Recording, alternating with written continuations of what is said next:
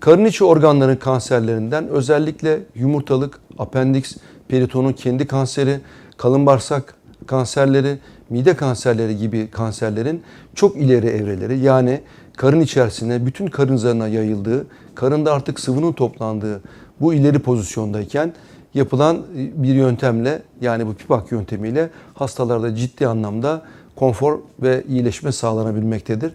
Yöntem laparoskopik yani kapalı yöntem olarak yapılır.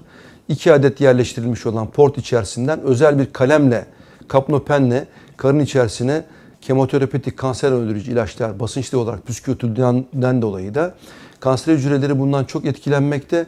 Düşük dozlardaki ilaçlarla yüksek performans sağlanabilmektedir.